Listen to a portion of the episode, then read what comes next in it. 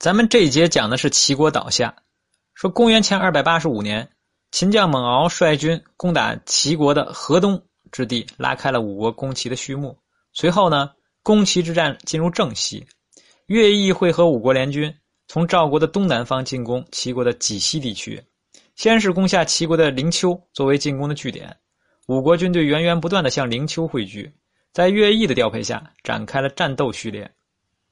五国大军压境，这齐闵王才意识到问题的严重性。当然，这个齐闵王呢也不是笨蛋。当他看到燕国积极投身于攻齐行动中，也明白了自己受到了苏秦的欺骗。可是木已成舟，一切已晚。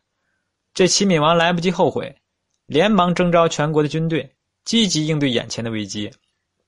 这齐闵王是一个顺境中长大的君主，在他的祖父、父亲当政时期，齐国便是天下数一数二的强国，从来是别的国家为齐国马首是瞻。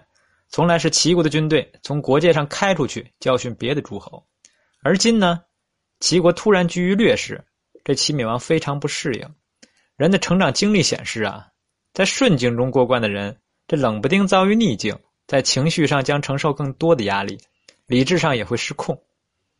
齐闵王急于改变形势的心情是可以理解的，但是他做的太过急躁，与后来唐玄宗李隆基面对安禄山造反时的这个情况呢。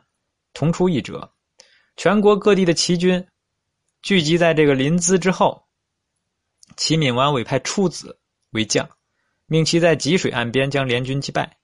这个处子呢，处是接触的处，处子呢，遂率军在济水岸边布下防线，与联军夹河对峙。处子的想法是充分利用内线战场这个优势呢，沿河固守，待敌军士气消耗殆尽之时，再达防守反击。此种作战思想应该说很符合齐国的实际情况，然而齐闵王在骄傲自大的心理作用下，根本无法接受这种消耗战术，他要的是速战速决，御敌于国门之外。后来李隆基也是在同样的心理作用下，强令哥舒翰出战。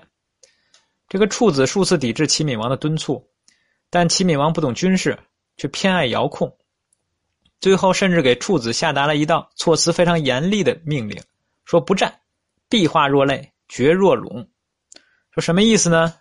说你要是再不出战啊，我就处死你的宗族，刨开你的祖坟。这道命令已经超出了正常公文的范畴，与威逼恐吓、人格侮辱无异。处子知道出动、主动出击的结果也是凶多吉少，但是不出击又明摆着要遭受灭族之灾。对利弊进行了一番盘算之后，这处子认为呢，还是听从命令，主动出击较好。万一打了胜仗，一切问题不就解决了吗？于是这个处子呢，抱着试试看的心态，指挥齐军渡过济水，在五国联军对面摆下了战斗阵型。乐毅见处子一改往日龟缩的姿态，主动来战，心中大喜，也摆开阵型，准备与齐军大战一场。这乐毅不列阵不要紧啊，这一列阵可把这处子吓坏了。作为一名合格的将领。处子看看得出联军的数量，也辨得出联军的质量，顿时就有一种绝望的念头袭来，说：“完了，这仗没法打，是必输无疑呀！”在恐惧和不满的驱使下，处子做了一个无厘头的安排。两军对阵之际，齐军士卒听到的不是前进的鼓点，而是退兵的锣声。齐军慌乱中向后撤去，而处子却趁乱驾驶单车不知所终了。齐军陷入群龙无首的状态。乐毅趁势发动了进攻，将齐军杀得大败。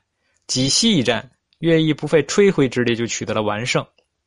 这济水失守之后呢，通向齐都临淄的道路上仅剩秦州一道关卡。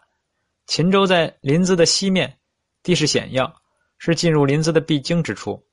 齐军副将达子收拾残局，在这个秦州又重新布下防线，试图与乐毅周旋到底。此时的齐军刚从崩溃后恢复过来。军心不稳，士气低迷。为了激发士卒的战斗积极性，达子向齐闵王建议给士卒多发赏金。但齐闵王兼具傲慢和贪财两种性格，他不喜欢臣下向自己讨要财物，同时也爱惜财物，不愿行赏。结果达子的请求遭到了果断拒绝。这处子没要来赏金，这个达子呢没要来赏金，只好率领着一群士气低落的士卒与联军在秦州展开了大战。秦军不出意料的第二次领受了这个齐军呢，不出意料的在第二次领受了败仗，而且这一次更彻底。在联联军的强大攻势下，齐军再也无法形成有效的战斗力。秦州之战的胜利具有里程碑的意义，标志着齐国作为一个强国已经被彻底击溃了。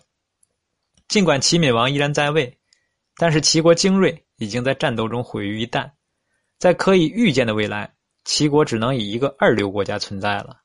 说仗打到这个份儿上，联军在进退上就不得不做出选择。筹划攻齐之初，秦国的目的是削弱齐国，使其丧失大国地位；以赵国为首的三晋的目的呢，是获得土地和城池；燕国的目的是复仇。按照血债血偿的复仇规则，燕国遭遇的亡国之仇，必将用亡国来回馈齐国。因此，对齐国而言呢，最恐怖的敌人不是实力最强悍的秦国和赵国，而是仇恨最炽烈。准备最充分、战斗最彻底的燕国，秦国在消灭齐国的主力部队后撤退了；三晋在获取了大片土地后也撤退了，只有燕国留了下来。按照事先的约定，乐毅将留下来指挥燕军继续前进，直至将齐国全部占领。此时的齐国不但临淄成了不设防的城市，甚至整个齐国都面临着无兵可守的窘境。因此呢，乐毅进展非常神速，攻入临淄后。燕国做了当年齐国在燕国做的同样的事情，齐国的财物和祭器被悉数运到了燕国。燕昭王冤仇得报啊，对乐毅是非常感激，亲自大老远的从燕都赶往这个集上劳军行赏，封乐毅为昌国，号为昌国君。